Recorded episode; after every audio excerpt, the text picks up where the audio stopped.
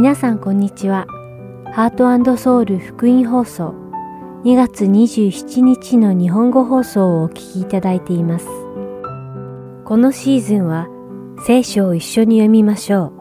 アリゾナ・フィニックス JIBC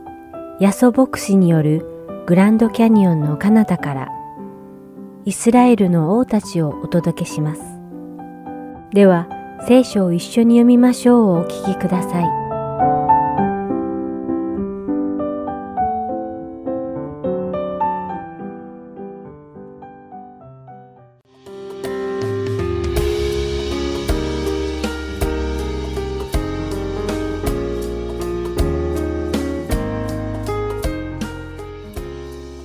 皆さんこんにちは。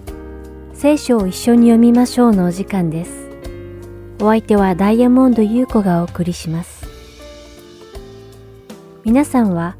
明かりを灯すというとどういう状態を想像しますか？電気の普及が普通な現代において明かりを灯すと言ったらおそらく多くの皆さんが部屋の照明のスイッチをつけて暗い部屋を明るくすることを想像するのではないでしょうか。元来、灯すとは火で明かりを取ることを意味していました。ですから、電気がなかった時代に明かりを灯すというと、松明やろうそくなどに火をつけて明かりを灯していました。もちろん現代でもろうそくを使うことがありますが、誕生日のお祝いとしてケーキの上に年の数のろうそくを使うとき、停電などで電気が使えないとき、もしくはインテリアを楽しむときや良い顔を楽しむときにくらいしかろうそくを使うことはないのではないでしょうか。ではここで質問です。火で明かりを灯した後、その明かりを大きな筒で覆うとどうなるでしょうか？筒が何でできているかにもよりますが、筒が透明、もしくは半透明なものでない限り、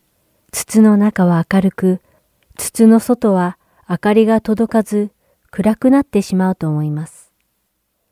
しかも時間が経つと筒のうちの酸素はすべてなくなってしまい、ついには明かりは消えてしまいますね。イエス様はクリスチャンが世の中の光であるとおっしゃいました。なぜなら、クリスチャンは暗い世に住む人々にキリストへの光を照らすからです。では、ここでまた質問です。もしクリスチャンたちが自分たちだけで集まってお互いに光を照らしたらどうなるでしょうかそのような集いは、まるで大きな筒で明かりを覆ったようなものです。つまり、しばらくの間、筒の内は明るく照らされるけれど、酸素がなくなると明かりは消えてしまい、暗くなってしまうのです。クリスチャンは教会を作りますが、教会の中にだけ焦点を当てて、光を当ててばかりではいけないのです。教会の外にいる暗い世に生きる人々にキリストの明かりを照らさなければなりません。でなければ神様の本来の身旨を達成できないのです。塩も同じです。塩がある理由は味を出すためです。塩がない食べ物は薄くてまずいですね。イエス様がクリスチャンたちをこの世に置かれた理由はこの世に天国の味を出すためです。暗い世の中に生きている人々、神様の国の喜びを知らない人々に、神様の国の喜びを味わわせ、その喜びを欲しいと願う者たちに、イエス様の前に出られるように光を照らすこと。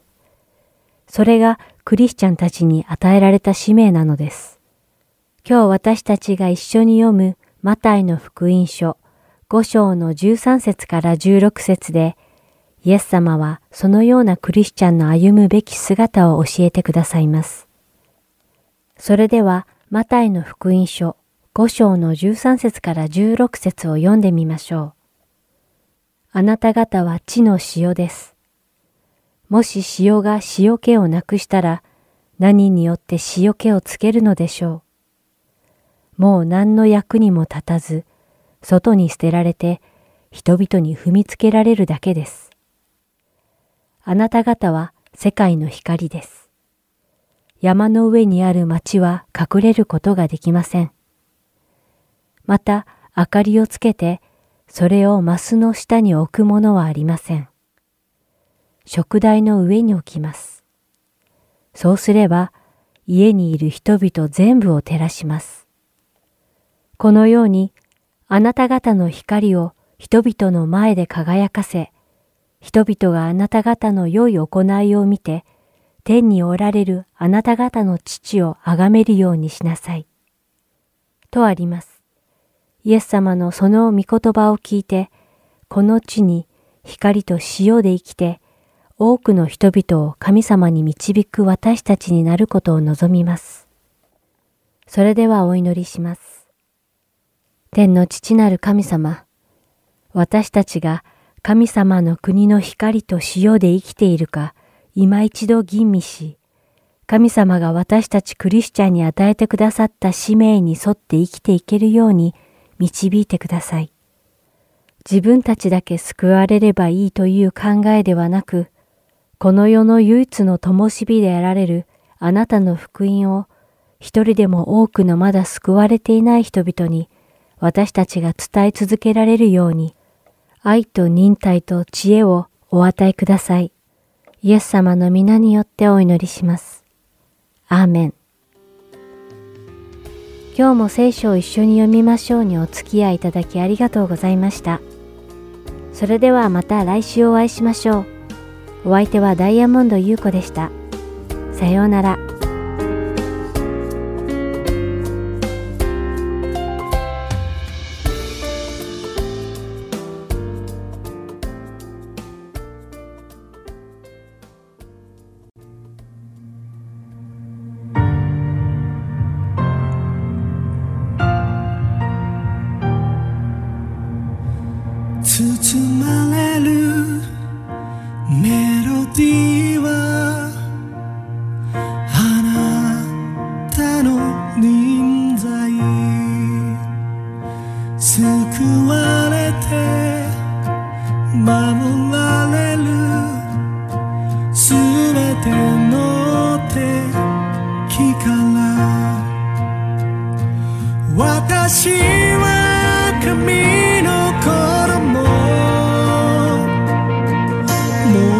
の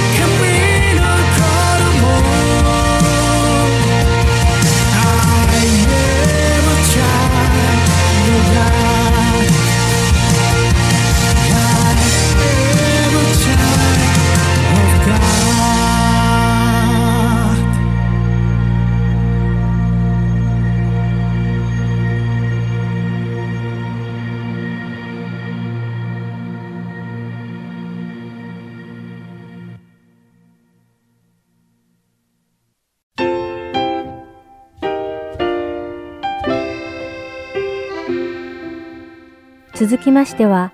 アリゾナ・フィニックス JIBC ヤソ牧師によるグランドキャニオンの彼方からをお聞きください。今日のタイトルは、ついです。ヤソ先生のお話を通して皆様が恵みのひとときを送られることを願います。聖書をお持ちの方は、ヤコブ書の2章ですね、24節を開きください。聖書はこう書いてあります。人は行いによって義と認められるのであって、信仰だけによるのではないことがわかるでしょう。お祈りして話を続けていきたいと思います。ハレルイエス様、主の皆を賛美いたします。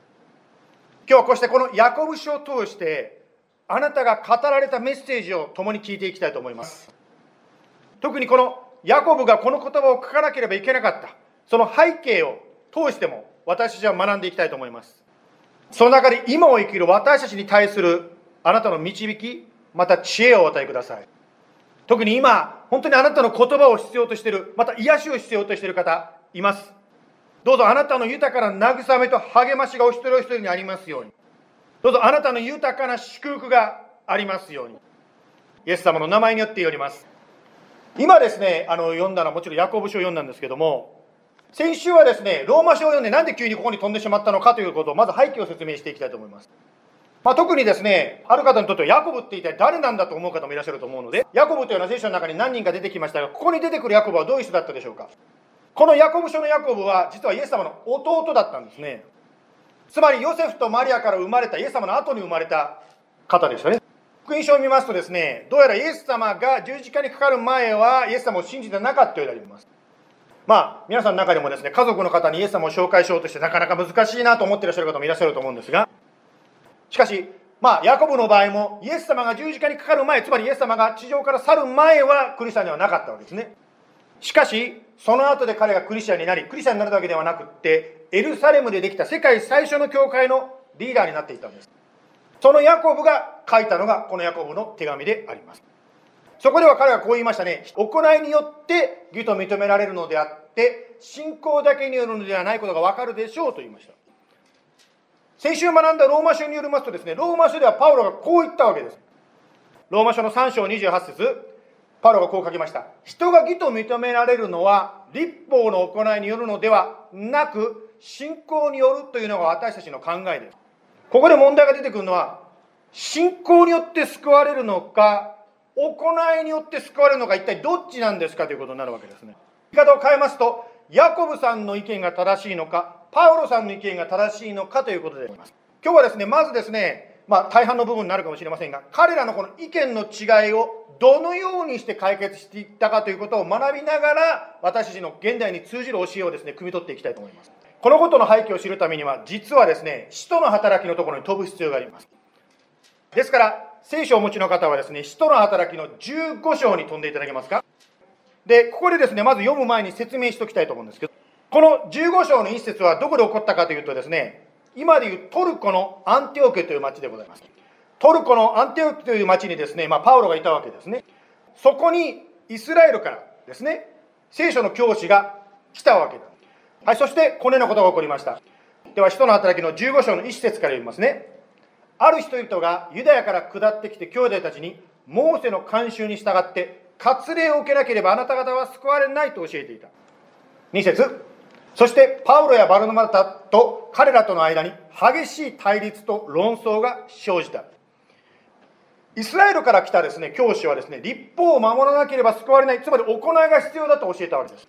しかしパウロやバルナマが言ったことは立法じゃない行いじゃないよ。信仰によって救われるんだとこう言ったわけです。まあ、ここでですね、私たちはまず一つ学びたいことはですね、ここで起こったことは激しい対立と論争が起こったということです。つまり、精霊に満たされて聖書を書くような素晴らしい人たちでも対立や論争があったということですね。つまり、もしですね、皆さん最近誰かと、まあ、対立とか論争があったとしたらですね、あなただけではなくて、聖書に出てくるような精霊に満たされた人でもあったということです。つまり何が言いたいかというとこういうことなんですね。対立とか意見の違いそのもの自身が悪いわけではないということなんですね。まあ、以前ですね、この教会で去年の夏でしたけども、4つの性格の違いを4つの色に合わせてですね、そういう学びをしたことがありますね。その4つの色の中でですね、赤の性格の人はこういう特徴があると言いましたよね。赤の性格の人は自分の意見をはっきり言う。それに対してグリーンの性格、緑の性格の人はですね、まあ、自分の意見を言わないで周りの人に合わせるわけですね。生まれつきですね、そのように周りの人の意見に合わせながらですね、和を保っていこうというのがこの緑の人の特徴であります。ですからそういう人にとってみれば、対立と論争というのはもうノーノーでございますね。まあしかし今日のこの箇所を見るとですね、神様の働きをしていた、神様に用いられた人でもそういうことがあった。つまり論争や対立そのものが悪いというわけではないということです。しかし、その自分の意見が言えないというか、周りに合わせるというのは生まれつきそういう人もいると思うんですけども、実は育ってきた環境でそうなってしまったという人もいると思います。つまり、自分の意見を尊重してもらえないような環境の中で育てられてきた。または常に誰かの意見を押し付けられてきてですね、それを受け付けなきゃいけないという状況になったので、だんだん自分の意見ができなくなってしまった。まあ私の大学時代のことを思い出します。私が育った環境はですね、その権威主義的なっていうんですか、そういう環境の中でですね、大学時代を育ったことを思い出します。ですからですね、そういう環境の中だとですね、先生が講義しててもですね、生徒が質問できないようなムードがあるわけですね。質問をするとですね、こうなってしまう。私の説明のどこが悪いの？理解できないあなたのせいじゃないです。ですからですね、私は理解してもしなくても先生の答えをそのまま丸暗記したわけですね。しかし、答えだけ暗記してるので、回答の仕方はわからないわけです。だ結局私の力にはならない。まあ、あの自分の悪い特典を先生のせいにしてすみません。私のせいなんですけど。しかしですね、アメリカに来てですね、全然違うこう講義の仕方と出会いましてびっくりしました。そこで出会ったですね、アメリカで出会った先生はですね、講談の後ろにいないで、もう講談の前に出てくるんですよ、皆さんの前に。そして皆さんに聞くんですよ。あなたの皆さんの中で質問がありませんか？ぜひ私に聞いてくださいって質問を求めてくるんです。またそれだけではなくて、まあ、ある先生はですね、全員じゃないんですけど、ある先生はですね、テストの書き方にもですね、すごくですね、違う形でテストの書き方、答え方を教えてくれました。つまり、答えを書くときにですね、先生が言った結論じゃなくても丸をくれる先生がいたんですよ。つまりどういうことで答えがあの丸がもらえるかというと、私が私個人の自分の意見、先生の意見とは違う自分の意見をきちっと弁護して論理的に説明していれば、それで丸が来たわけです。まあ、つまり何が言いたいかと言いますとですね、周りの意見との違いの中で私たちは自分がどのように生きていくのかをこの聖書の話からも学ぶことができます。もしあなたが周りの人の意見を聞きたくないタイプの人つまり自分の意見しかないと思うタイプの人はぜひ聞く耳を持ちましょう。というのはここでも学んでいるように対立や意見の違いそのものが悪いわけではないわけです。お互いに話し合っていくうちにさらに理解が深まることがあります。まあ皆さんもね、同じところにいると思うんですけど、私もですね、まあ去年から今年にかけてですね、いろんな政治的な背景を持った人たちと話をさせていただきました。お互いにですね、お前はこうだろう、お前はこうだろうと思い込んでることがあったわけです。話し合っていくと、その中でですね、もっと気がつかなかった様々な面をお互いに理解し合ったり、また共通点、つまり納得し合えることを発見することができたんです。つまり、どんな色の性格であったとしても、ここでここから学びたいことは、意見の違いそのものを通して逆にそこから素晴らしいものが生まれてくる。実はこの後も素晴らしいものが生まれてくるんですけど素晴らしいものが生まれてくるきっかけになる可能性があるよということを覚えていただきたいと思います。では続きをですね読んでいきたいと思うんです。けども15章のですね2章2節の続きですけど聖書の時代のクリスチャンたちはその対立した時にどうしたでしょうかということですね。パウロとバルナバとその仲間のうちの幾人かがこの問題について生徒たちあ人たちや長老たちと話し合うためにエルサレムに登ることになった。ただお互いが自分の意見を主張するだけではなくって解決に向けて実際的に行動を始めたんです。つまり当時の中で一番最初にできた教会のエルサレムに行ってエルサレムの教会の人たちと相談しようではないかということになっています。では7節に飛びますけどもエルサレム教会で何があったでしょうか。7節を読みますと激しい論争があって書いてますね。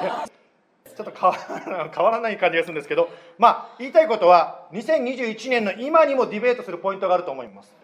しかし、当時のクリスチャンにとっては、これがすごく大きな問題だったんです。救いは、行いがいるのか、信仰だけなのかということです。まあ、激しい論争があったんですけども、その後、ペテロが立ち上がったと言ってますね。つまり、激しい論争があったんですけど、だんだんだんだん感情を思いつき、皆さんがですね、理性的に物事を解決しようという方向に向かっていったわけですね。ここでもう一つ学ぶことができます。私たちクリスチャンが何かの議論して討論するときに何がゴールかということを学ぶことができます。私たちのゴールは自分の意見を通すこと、相手の議論に勝つということではないんです。そうではなくて私たちが議論するときに求めていくのは神様の導き真理であります真理とは一体どこにあるんでしょう？神様の導きとはどこにあるんでしょう？私の意見の中にありますか？そうかもしれません相手の意見の中にありますか？そうかもしれません。しかしはっきりしているのは真理はイエス様にあるということです。どういうことかというと私たちが意見のキャッチボールをする中で討論する中で求めていくのはイエス様が私たちをどのように導いているかということです。ですから私たち普通誰かと討論するときにいつも思うのはですねこの人の言葉をどう言葉尻をつまいでですねこっちが勝ってやるかということにフォーカスしてしまうと思うんですけど。そうではなくて私たちが目指していく方向というのは話をしながらイエス様は何をここで語ろうとしているのかを求めていくわけですね。まあ、この考え方、やり方というのは実は日常生活で今でも生きている、生きる、用いることができる考え方だと思います。それは仕事場でも、親子関係でも、または夫婦関係でも、相手との意見の違いが起こるとき、その時に私たちがイエス様の導きを求めることができるチャンスなんですね。さて、この最初のクリスチャンたちの例に戻りますけども、まあ、落ち着き始めてですね、感情がちょっと落ち着き始めて、ペテロが話を始めましたね。ちょっと続きを読みますね。15章の7節人の働きですけど、ペテロが立ち上がっていった。兄弟たちご存知の通り、神は初めの頃、あなた方の間でことをお決めになり、違法人が私の口から福音の言葉を聞いて信じるようにされたのです。11節にとります。私たちが主イエスの恵みによって救われたことを私たちは信じますが、あの人たちもそうなのです。12節。すると全回収は沈黙してしまった。そしてパルナバとパウロが彼らを通して神が違法人の間で行われた印と不思議な技について話すのに耳を傾けた。ここでペテロは何やってますか？ペテロはですね起こった出来事をそのまんまつまり事実をそのまんま語ったんですね。これは本当に私たちの日常生活もそうですけど誰かと意見がですねこうぶつかる時っていうのは私も先週もあったんですけどまああるんですね。その時感情が入ってしまうとですね真理がどうのこうよりも自分の感情でですねなんか言いたい方にこう話を曲げてしまうことがあります。しかしペテロがやってることは起こった出来事つまり事実にフォーカスしていったんですね。ペテロ自身はユダヤ人として以前はユダヤ人以外のつまり違法人には救いがないと思っていた。また戒めを守る旧約聖書に戒めを守らなければつまり行いがなければ救われないと思っていたようであります。またペテロがですねユダヤ人以外の人にですね精霊が注がれたのを見たわけですね。精霊が注がれるのを見た時に神がユダヤ人以外の人も受け入れてくれたというその印を彼は目撃したわけですね。またそのユダヤ人以外の人が立法の行いをしてないのに信じるだけで神様が受け入れたというのをそれを目撃したわけです。つまりペテロ自身も自分の意見とは違っていたかもしれません。しかし神様の導きを見分けてそれについていったということを順序立てて説明していったんですね。バルナバとパウロたちも自分たちが体験した神様の実際の働きについて語っていったんです。それに皆が静まって耳を傾けたと12節に書いてます。ではちょっとここでパウロとかですね、まあ、ペテロのヤコブとかですねその話を置きまして途中に置きまして現代の神様の働きをちょっとだけ聞きたいと思います。まあ、今まで私たちの教会は毎週のようにですね、いろんな方のですね、イエス様との出会いの証を聞いてきましたね。今日はですね、バイさんのイエス様とどのようにして出会ったかの生まれつき彼女はですね、イエス様を信じてなかったんです。First off, my name is Vi Yasso. 私の名前はバイヤソです。Um, I'm the wife of Pastor Yasso. ヤス先生の妻です。Um, we've been married, this year it'll be 24 years. 今年で結婚して24年になります。And we have four children. そして4人の子供を授かっております。I was not raised in a Christian home. 私はクリスチャンホームで育ったわけではありませんでした。Um, when I was six months old, my mom and dad got a divorce. 私は6ヶ月の時に私の父と母が離婚しました。My mother was very sick with mental illness. 私の母は精神的に病んでおりました。And so, my brother, my sister, and myself, we all went to live with my father. 私の兄と姉と、そして私が父と住むようになりました。And because he worked during the day, we actually ended up living with our relative. けれども父は働きに出なければなりませんでしたので、私たちは親戚の家にお世話になることになりました。And a lot of people go, oh, that must have been so hard and so sad. 多くの人はそれは悲しい出来事でしたねと思うかもしれません。Um, no. I look back at that time, it was fun. It was full of love and joy. I don't have a negative memory of that time. けれどもその時の思い出は本当に、えー喜びや愛やまた楽しいことにあふれていました I was a daddy's girl. 私はお父さん子でした So when I was five years old, 私は5歳の時に my dad came and visited us and he said, I'm going to get married. 5歳の時に父が私たちのところに来てあ私再婚するんだよえまた家族になるんだよと言いました And we get to live together and we get to be a family together. で一緒に暮らしてまた家族として一緒にやっていこうと言いました And I was so excited. その時私本当に心から喜びました But what I didn't know, けれども私知らないことがありました I didn't know that my father was an alcoholic. それはえー父がアルコール依存症になっていたことでした I didn't know that the woman he was marrying was only 21 years old. また父の再婚相手の人がまだ21歳と若い人だったことです And so she became a mother of a five year old, an eight year old, and an 11 year old. 彼女は21歳にして5歳8歳そして11歳の3人の子供を育てなければならなくなりました And obviously, that would be a little stressful. わかるように、えー本当に彼女にとってはストレスフルな環境だったと思います So, for me, being five years old, I went from a very loving environment to all of a sudden being in a very angry and, and stressful environment. 私、まあ、当時6歳でしたけれども本当に愛にあふれた家庭環境から一転して 怒りやまた憎しみにあふれた環境に身を移すことになりました My mom did not know how to parent um, teenagers or preteens. 私のママ母は、まあ、ティーンエイジャーの子供また、まあ、10歳以下の子供の育て方を、まあ、どう育てていいかわからないわかりませんでした My older sister, she left the house as soon as she turned 18.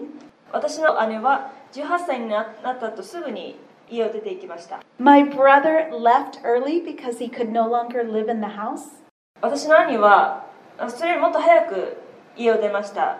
というのはその家にずっといることはできなかったからです Um, for me, I was kicked out of the house when I was 13 and when I was 18. 私の場合は2回えー家を追い出されました1回は13歳の時と2回目は18歳の時でした When I was 13, my stepmother kicked me out of the house. When I was 18, my father kicked me out of the house. 13歳の時にママ母が私を追い出しまた18歳の時は父が私を追い出しました And in my heart, there was a lot of anger and there was a lot of hatred. 私の心の中には怒りとまた憎しみが溢れていました But by God's grace, I went to the university. けれども神様の 恵みによってえー大学に行くことができました And when you go to the American university, there's a lot of alcohol and ご drugs. 存知のようにアメリカの大学にはお酒やまたドラッグにあふれてパーティーをしているところも多いです But for me, I had already seen the results of what alcohol and all of that does. And I thought, absolutely not. I am not walking that path. 私は、えーアルコールがどのような影響を 及ぼすのかを見てきたのでそれとは、えー極力関わらないようにしてきました And so people looked at me, and simply because I didn't drink, they thought I was a Christian. えー人々はただ私がお酒を飲まないということだけで私をクリスチャンだと思ってました And I had a friend, そして、えー大学で友達もできました and she came up to me one day. ある日私にこう話しかけてきました Vi, are you a Christian? バイあなたクリスチャンなの This is what's going on. in Amer- Well, I'm American. Um, yeah, I must be. Yes, I'm a Christian. えー私は、うん、そうね、私アメリカ人だからクリスチャンよね。そうよ、私クリスチャンよ。 Great. Do you want to do a Bible study with me? そうなのじゃあ私たち私と一緒にバイブルスタディに行かないとその子は言いました。 No. あ私はあ行かないって言いました。 Um, but then she asked a very good question, and she said, その時に本当に印象的な質問を私にしてくれました。 Vi, if you're a Christian, don't you want to know what you believe? もしあなたがクリスチャンなら、あなたが何を信じているのか知りたくないのと言いました。 And my father was a hypocrite. and I did not want to be like my dad. I didn't want to be a hypocrite, and that's why I said, Yes, I will study the Bible. 私の父 は偽善者だと思っていたので私は父のようにはなりたくありませんでしたですので、えーその子に、えーバイブルスタディに行くことを承諾しました So, what happened is, went to Bible study, the first thing that they taught was sin. 一緒にバイブルスタディに行って彼らから最初に教わったことは罪のことでした And I knew I was sin because I had anger and hatred towards my mom and my dad. そして私は自分の中に罪があることを知っていましたなぜなら私はママ母と父に怒りと憎しみを持っていることを知っていたからです couple months later, I went to a conference 数ヶ月後にえー私はクリスチャンのカンファレンスに行きました and they talked to me and they shared about the love of Jesus, that he died on the cross to take away all of my sin. そのカンファレンスの中で神は私たちを愛してくださり私たちの罪を取り除くために許してくださるために十字架にかかって死んでくださったということです And I knew it was only in Jesus that the grossness of my sin could be forgiven, and I believed in him that day. ただイエス様によって、えー私の醜い罪を許されて救われたんだということをその日に知ることができえーまた救ってくださいました A year passed as I was growing in the Lord, イエス様を信じて共に歩んで数年経ちました and in a moment, God spoke to me through a scripture, and he said, Forgive as I have forgiven you. そして御言葉の中でイエス様はこう語られました私はあなたを許しましただからあなたも許しなさいということを教えてくださいました Not only did God forgive me of my anger and hatred, I needed to forgive my dad and my mom. 神様が私の怒りやまた憎しみというものを許してくださったけれどもただそれだけじゃなくてイエス様は私の父やママ母を許すことも願っておられたのです So I called my dad, I called my mom, and I set up an appointment. We hadn't talked in months. 私は、えー父とママ母に電話して、えー話すことにしました私たちは数ヶ月くらいずっと話していませんでした And I went to the house and I said, Dad, Mom, I want you to forgive me because I have had anger and hatred in my heart towards you. そして彼らとのもとを訪れて話した時に私はこう言いましたどうか私を許してください私はあなたたちに怒りやまた憎しみを持っていました And God began the road to reconciliation. そして神は私たちに和解の道を用意してくださいました Fast forward to 2013. 2013年にのことです My father was diagnosed with lung cancer. 私の父は肺がんであると診断されました He had a very distant, distant relationship with all of his kids. Even though we had reconciled, there was never a close relationship. 私は、えー父と和解することはできましたけれども、えー父は彼の子供たちと疎遠になりあまり近い関係ではありませんでした But God, けれども神は良いことをしてくださいました diagnosed with cancer, I ended up seeing him in the hospital. 父が肺がんであると診断されてから私は父に会いに病院へ訪れました And I got to share the good news with my dad. そして、えーイエス様の福音グッドニュースを父に伝えることができました And on that day, he believed in Jesus. 父はえーイエス様を信じ受け入れることができました Two months later, he ended up dying and going to Jesus. そして2ヶ月後、えー彼は召されてイエス様のもとへ行くことができました After he had believed in Jesus, I got a call from my older sister. 父が亡くなってから、えー私の姉妹に連絡をしました Um, so it was before he died, and she called me up and she said, Vi, what happened to dad? He's nice. はいおお父さんに何があったのすごくナイスなんだけど And y- if you knew my dad, you'd understand that. Some people don't, but that was, my, that was our story. 父を知ってる人ならば、えーわかりますけれども、え What I want to share is God has the power to change. He has the power to change me, He has the power to change my father, and He has the power to change you. ー本当に神様はバナの方であり、えー 神様は私を変えまた私の父を変えそしてあなた方一人一人も変える力を持っておられます Amen. アメンバース13言いますけど、パウロとバナマが話した後ですね、2人が話を終えると、ヤコブがこう言った、兄弟たち、私の言うことを聞いてください。はい、ここでやっとヤコブ書のヤコブが登場しました。はい、今からワンモアアワー喋りますから、冗談冗談ですね。はい、とにかくですね、パウロとバルナマの証の後で、ヤコブ書を書いたですね、エルサレム教会の代表のヤコブが結論を言ったわけです。結論は19節でこう書いてます。そこで私の判断では、神に立ち返る違法人を悩ましてはいけません。ここでヤコブが言ったことはどういうことかというと、こういうことなんですね。人は立法を行うことで救われるわけではなくって信仰によって救われるんだということであります信仰による救いこれが結論なんだということをですねヤコブ自身の口から出たわけですね。どんなに良い行いをしても私たちは救われない。私たちの罪の行いは私たちの罪の許しはイエス様の十字架を信じることから来るんだよっていうことをここで決めたってこう言ってるんですね。まあ、先ほどのね、バイさんの証にもありましたようにですね、バイさんがイエス様を信じてクリスチャンになったのはですね、お父さんお母さん許しますと言ってクリスチャンになったんではないわけです。そうではなくて、イエス様を信じるところからですね、バイさんの新しい人生が始まりました。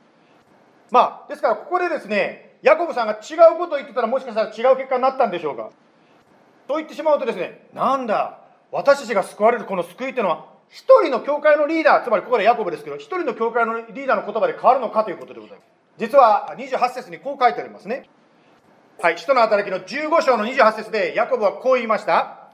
精霊と私たちは決めたというふうに言いましたね。つまり、人間がいろいろ論争したり、いろいろありましたけど、最終的には神の導きがそこにあったということなんですね。ですから、パウロだろうがですね、ヤコブだろうが、またエルサレムの教師がどうのこうのとかいろいろありましたけども、最終的にそういうごたごたを通して、神様の御心が何かということがはっきり示されたわけです。ということで、ヤコブ書の2章の24節ですね、ここにもう一回戻って結論を話したいと思うんですけど、もう一度ヤコブ書の2章の24節読みますね。人は行いによって義と認められるのであって、信仰だけによるのではないことがわかるでしょう。ここでヤコブが言ってることはどういうことかと言いますと、私たちの救いは信仰なんですね。しかし、本物の信仰は救われたならば良い行いをするということですね本当にイエス様を信じるならばあなたは良い行いをする。つまり立法で言うとまあ立法に従うというか神様の戒めに従っていくということ。まあこれ非常にですね本当に微妙なこの行いと信仰のつながりというところがここにあるわけですね。救われるためにはもちろん信仰だけで十分でしょう。しかし救われるならば神様についていく。神様に従っていくというこの関係があるわけです。私たちはキリストにあって毎日毎日聖書を読んだりメッセージを聞いたりいろんなことを通してイエス様の導きを聞きます。では他の人との意見のコンフリクトの違いだけではなくていろんなことで私たちはですね神様の導きを求めることがあるし聞くことがあるでしょう。しかしその神様の導きを受けた時にどうするかということをですね私たちに問われます。もしその時にあなたや私が神様のおっしゃることについていくならば素晴らしい世界が待っている。もちろん皆さんご存知のようにそうは言ってもですね神様がおっしゃることをやるのは難しいと感じる時があると思います。まあ例えばねバイさんにしてみてもですねお父さん許しなさいお母さん許しなさいって言われた時に嫌だ許さないっていうこともできたと思うんですよね。しかしもし従うならば先ほどバイさんおっしゃった通りお父さんがその後でイエス様を信じそして2ヶ月後に亡くなったということです。ですからヤコブがここで強調していることは信じるならば従ってくださいイエス様についていってください。そのようになっていく時にあなたや私がどんどん変えられていきます。どんなクリスチャンも変わることができるということなんです。どんなに今までですねキリストに背いていても今日あなたがイエス様にイエスと言って一つ何かをしていくならばあなたは変わっていきます。日本でですねこういう言葉を私は聞いたことがあります。20歳までの顔は親からもらった顔。20歳以降の顔は自分で作る顔。つまりあなたがどのような人生を選んできた、どのような人間関係を選んできて、どのような決断していたかがあなたの顔に出てくるっていうことです。もし私たちがイエス様に委ねないでくよくよしているならば、そういうふうなくよくよした顔になっていくかもしれません。またはイエス様がですね、あなたを愛しているよあなたが価値だよ、価値があるよって聞いても、その声を聞かなければ私たちも価値がないんだという顔になってしまうかもしれません。しかし、もしあなたがですね、イエス様によって愛されてるんだと思って、毎日毎日愛されてる、愛されてると思ってるならば、あなたの顔が変わっていくわけです。ですから本当に私たちがそのようにイエス様の力を受けていくときに私たちの顔も変わっていくんですねこれは聖霊様の奇跡的な働きであるとともにあなたや私の一日一日の決断にかかっているんです。もちろん難しい時もあります。だから私たちは祈るんです。だから私たちはこのようにコミュニティの中でですね一人でダメな時はですね祈って助けて一緒にですね励まし合いながら一歩一歩前に進んでいこうとするんです。その時にあなた自身が変わります。そしてあなたの周り社会が変わるんですね。つまり先ほどのバイさんのお父さんのようにですね What's happened to you? ってなっちゃうわけなんです。社会を変えるのはまず私たちが一日一日イエス様についていく時に社会が変わります。お祈りしましょう。イエス様今日はヤコブの書いたことから始まって本当にどのようにまず最初にクリスチャンが意見の違いを乗り越えていくかということを学んでまいりました。またその後でどのように行いと信仰とのこの関わり合いつながりということについて学んでまいりました。非常にこの信仰と行いのつながりというのは確かに微妙なバランスがあります。ある方は信じてれば何やったっていいんだと思う方もいらっしゃるかもしれないまたある方行き過ぎて行いによってもう私は救われたはずが地獄に行ってしまう救いを失ってしまったと悩んでしまう人もいるでしょう。そうではなくて私たちは信仰によって恵みによって救われた救いは完成したのです。それとともに救われたからこそ私たちは日々イエス様に聞いて、まあ、それがディスカッションという形で出てくるかもしれないけどもイエス様に聞いてイエス様に一日一日ついていこうとするのですその時にバイさんのお父さん、私たちはバイさんのお父さんとはここでは会ってないけども、彼の2ヶ月間のクリスチャンとしての歩みから多くのことを今日も教えられます。イエス様を信じるときに、怒るっぽかったお父さんが柔和になっていきました。どうぞ私たちも、イエス様が助けてください。本当にいろいろなことでカートになってしまうこともあるでしょうが、どうぞその時こそ、イエス様、あなたの導きを求める者に助けてください。そして、あなたの導きに耳を傾けるそんな人にさせてくださいまた後になって聖霊様があの時のお前は悪かったよ謝りなさいとおっしゃったら私たちも素直にハンブルになってただあなたについてごめんなさいと相手に言いたいと思いますそのこととして私たちが変えられます。そして社会が変わります。どうぞ私たちをお持ちください。今日こうして一緒に礼拝しているお一人お一人の上に神様の豊かな祝福がありますように。また今寂しさを感じている方の上にどうぞイエス様あなたは私を離れない見捨てないと言ってイエス様のその本当に臨在と励ましがありますように。また悲しみと病の中にいる方がいらっしゃるならばどうぞ主をあなたがそばにいてくださり励ましてください。癒してください。イエス様の皆によって感謝して祈ります。アーメン。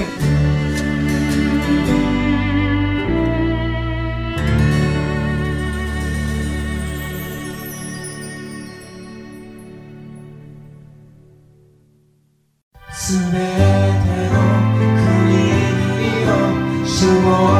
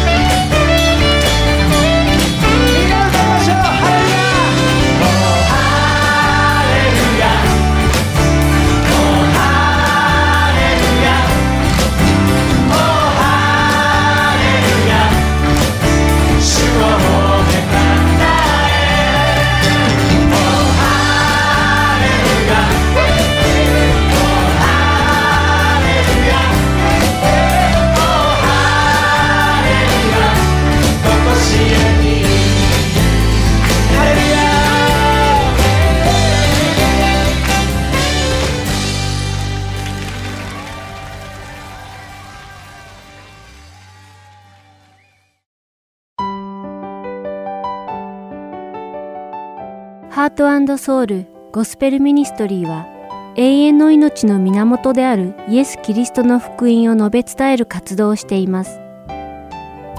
もしこの放送をお聞きになっている皆さんの中で神様、そしてイエス様のこと、または永遠の命についてもっと知りたいと思われる方がいらっしゃいましたら、どうぞこちらのウェブサイトまでお気軽にご連絡ください。heartandsoul.org at gmail.com heart and seoul org at gmail.com またこれからもこのハートソウルミニストリーの CD をご希望の方は E メールとお名前ご住所をご記入の上ハートソウルの E メールまでお知らせください。ご連絡いただき次第配送無料にて送らせていただきます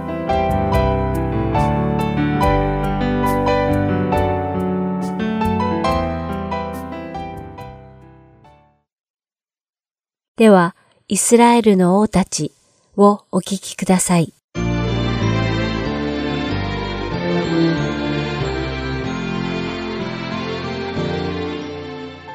皆さん、こんにちは。イスラエルの王たちの時間です。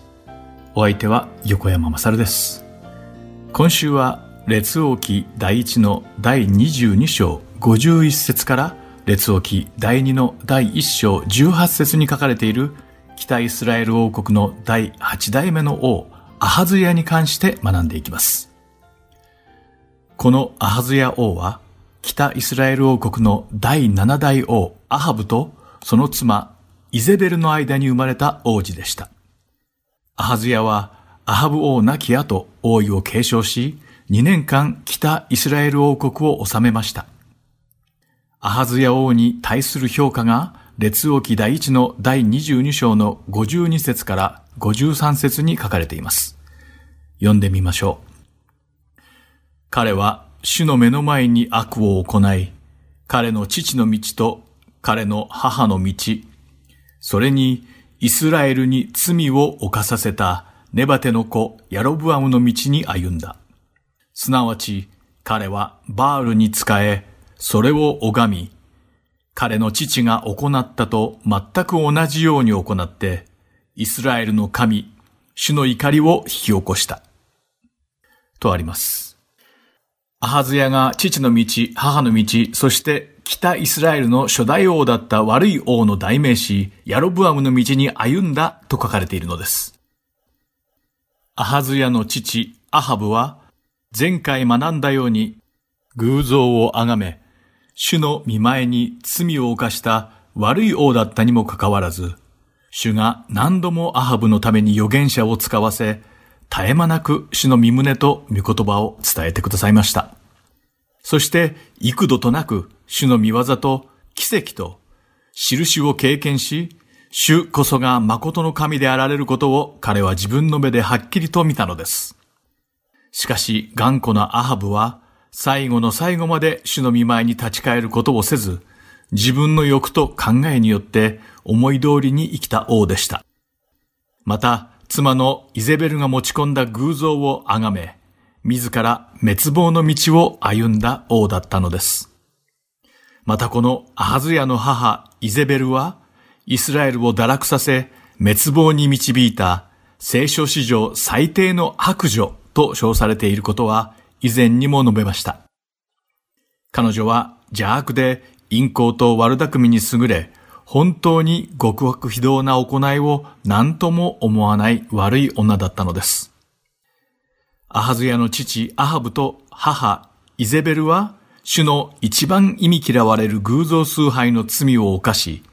バールを崇め、あろうことかサマリアにバールの神殿と祭壇を築いたのです。そればかりか、バール神の妻とされるアシェラ像も作り、それもまた崇めたのです。そして公式の祭事に邪教の神々を持ち込み、それらを進んで崇拝したりしていたのです。アハズヤは、このような悪い父と母の歩んだ偶像崇拝の罪の道を全く同じように歩んだのです。アハズヤは父アハブが行ったすべての悪を皆真似してそのまま行うことで、主を怒らせたと聖書に書かれています。列王記第二の第一章の二節から四節に、アハズヤの知性にアハズヤ王が主の御言葉に背いて行った悪行が書かれています。読んでみましょう。さて、アハズヤはサマリアにある彼の屋上の部屋の欄干から落ちて病気になった。彼は死者たちを使わし、行ってエクロンの神バールゼブブに私のこの病気が治るかどうか伺いを立てなさいと命じた。その頃、主の使いがティシュベ人エリアに告げた。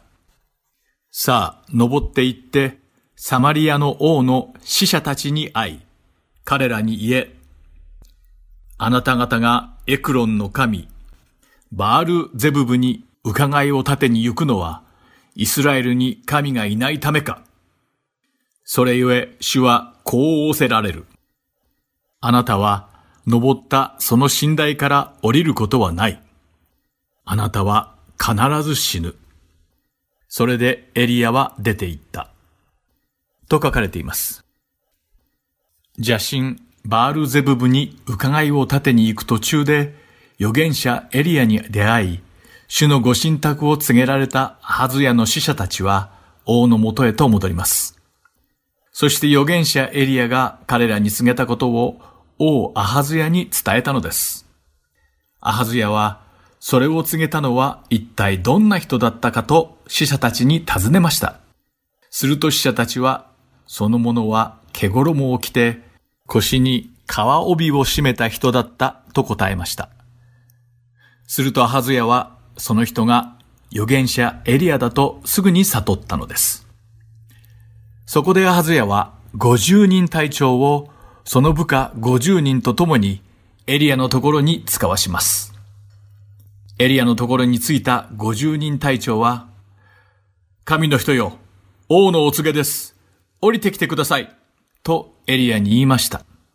王の蜜言に従って降りてきなさいと命令する50人隊長に対してエリアは、もし私が神の人であるなら、天から火が下ってきて、あなたとあなたの部下50人を焼き尽くすだろう。と言ったのです。すると本当に天から火が下ってきて、50人隊長とその部下50人を焼き尽くしてしまったのです。それを知ったハズヤは、なんと二人目の50人隊長をその部下50人と共に再度エリアのところに使わしました。今度の50人隊長は、神の人よ、王がこう申しております。急いで降りてきてください。と伝えました。聖書学者による言語に基づいた解釈によると、この二人目の50人隊長のエリアへの呼びかけ方は、一人目の50人隊長よりももっと強い語気の命令口調で、王の命令に今すぐ従え、と命令したことになるそうです。しかし今度もエリアは、もし私が神の人であるなら、天から火が下ってきて、あなたとあなたの部下50人を焼き尽くすだろう。と言うや否や、天から神の火が下ってきて、二人目の50人隊長とその部下50人を焼き尽くしてしまいました。二度も50人部隊を焼き尽くされたというのに、アハズヤ王は証拠りもなく三人目の50人隊長とその部下50人をエリアに使わしました。しかしこの三人目の50人隊長は、前の二人の50人隊長たちとは少し違っていました。彼は前任者たちのようにむざむざと殺されたくはなかったのです。彼は登っていき、エリアの前にひざまずき、懇願していったのです。列王記第2の第1章13節から14節にその内容が書かれています。読んでみましょう。王はまた、第3の50人隊の長とその部下50人を使わした。この3人目の50人隊の長は登って行き、エリアの前にひざまずき、懇願していった。神の人よ、どうか私の命とこのあなたのしもべ、50人の命とをお助けください。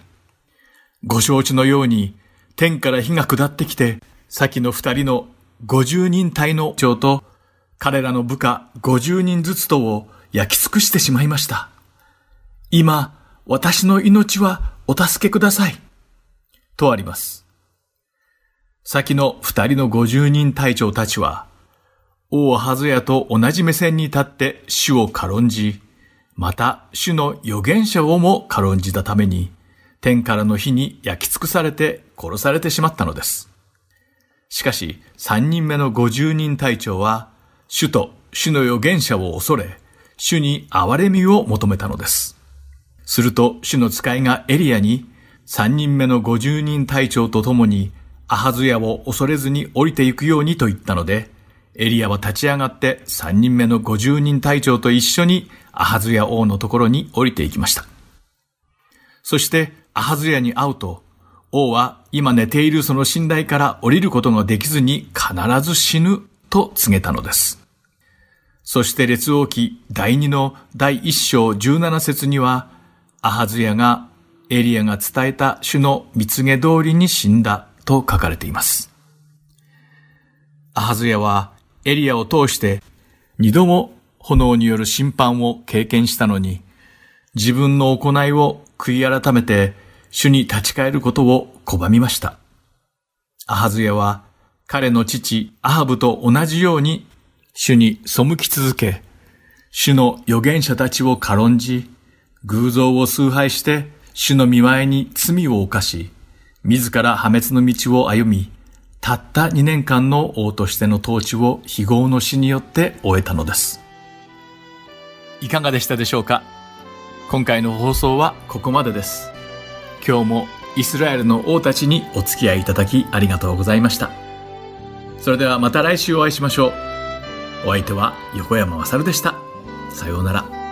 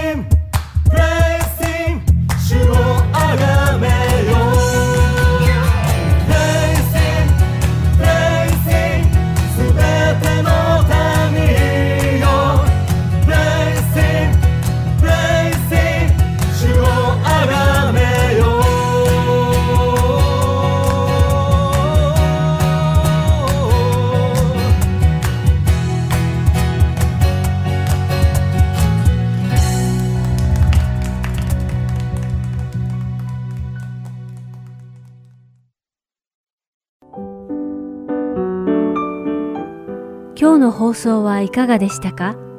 最後までお付き合いくださりありがとうございました。また来週お会いしましょう。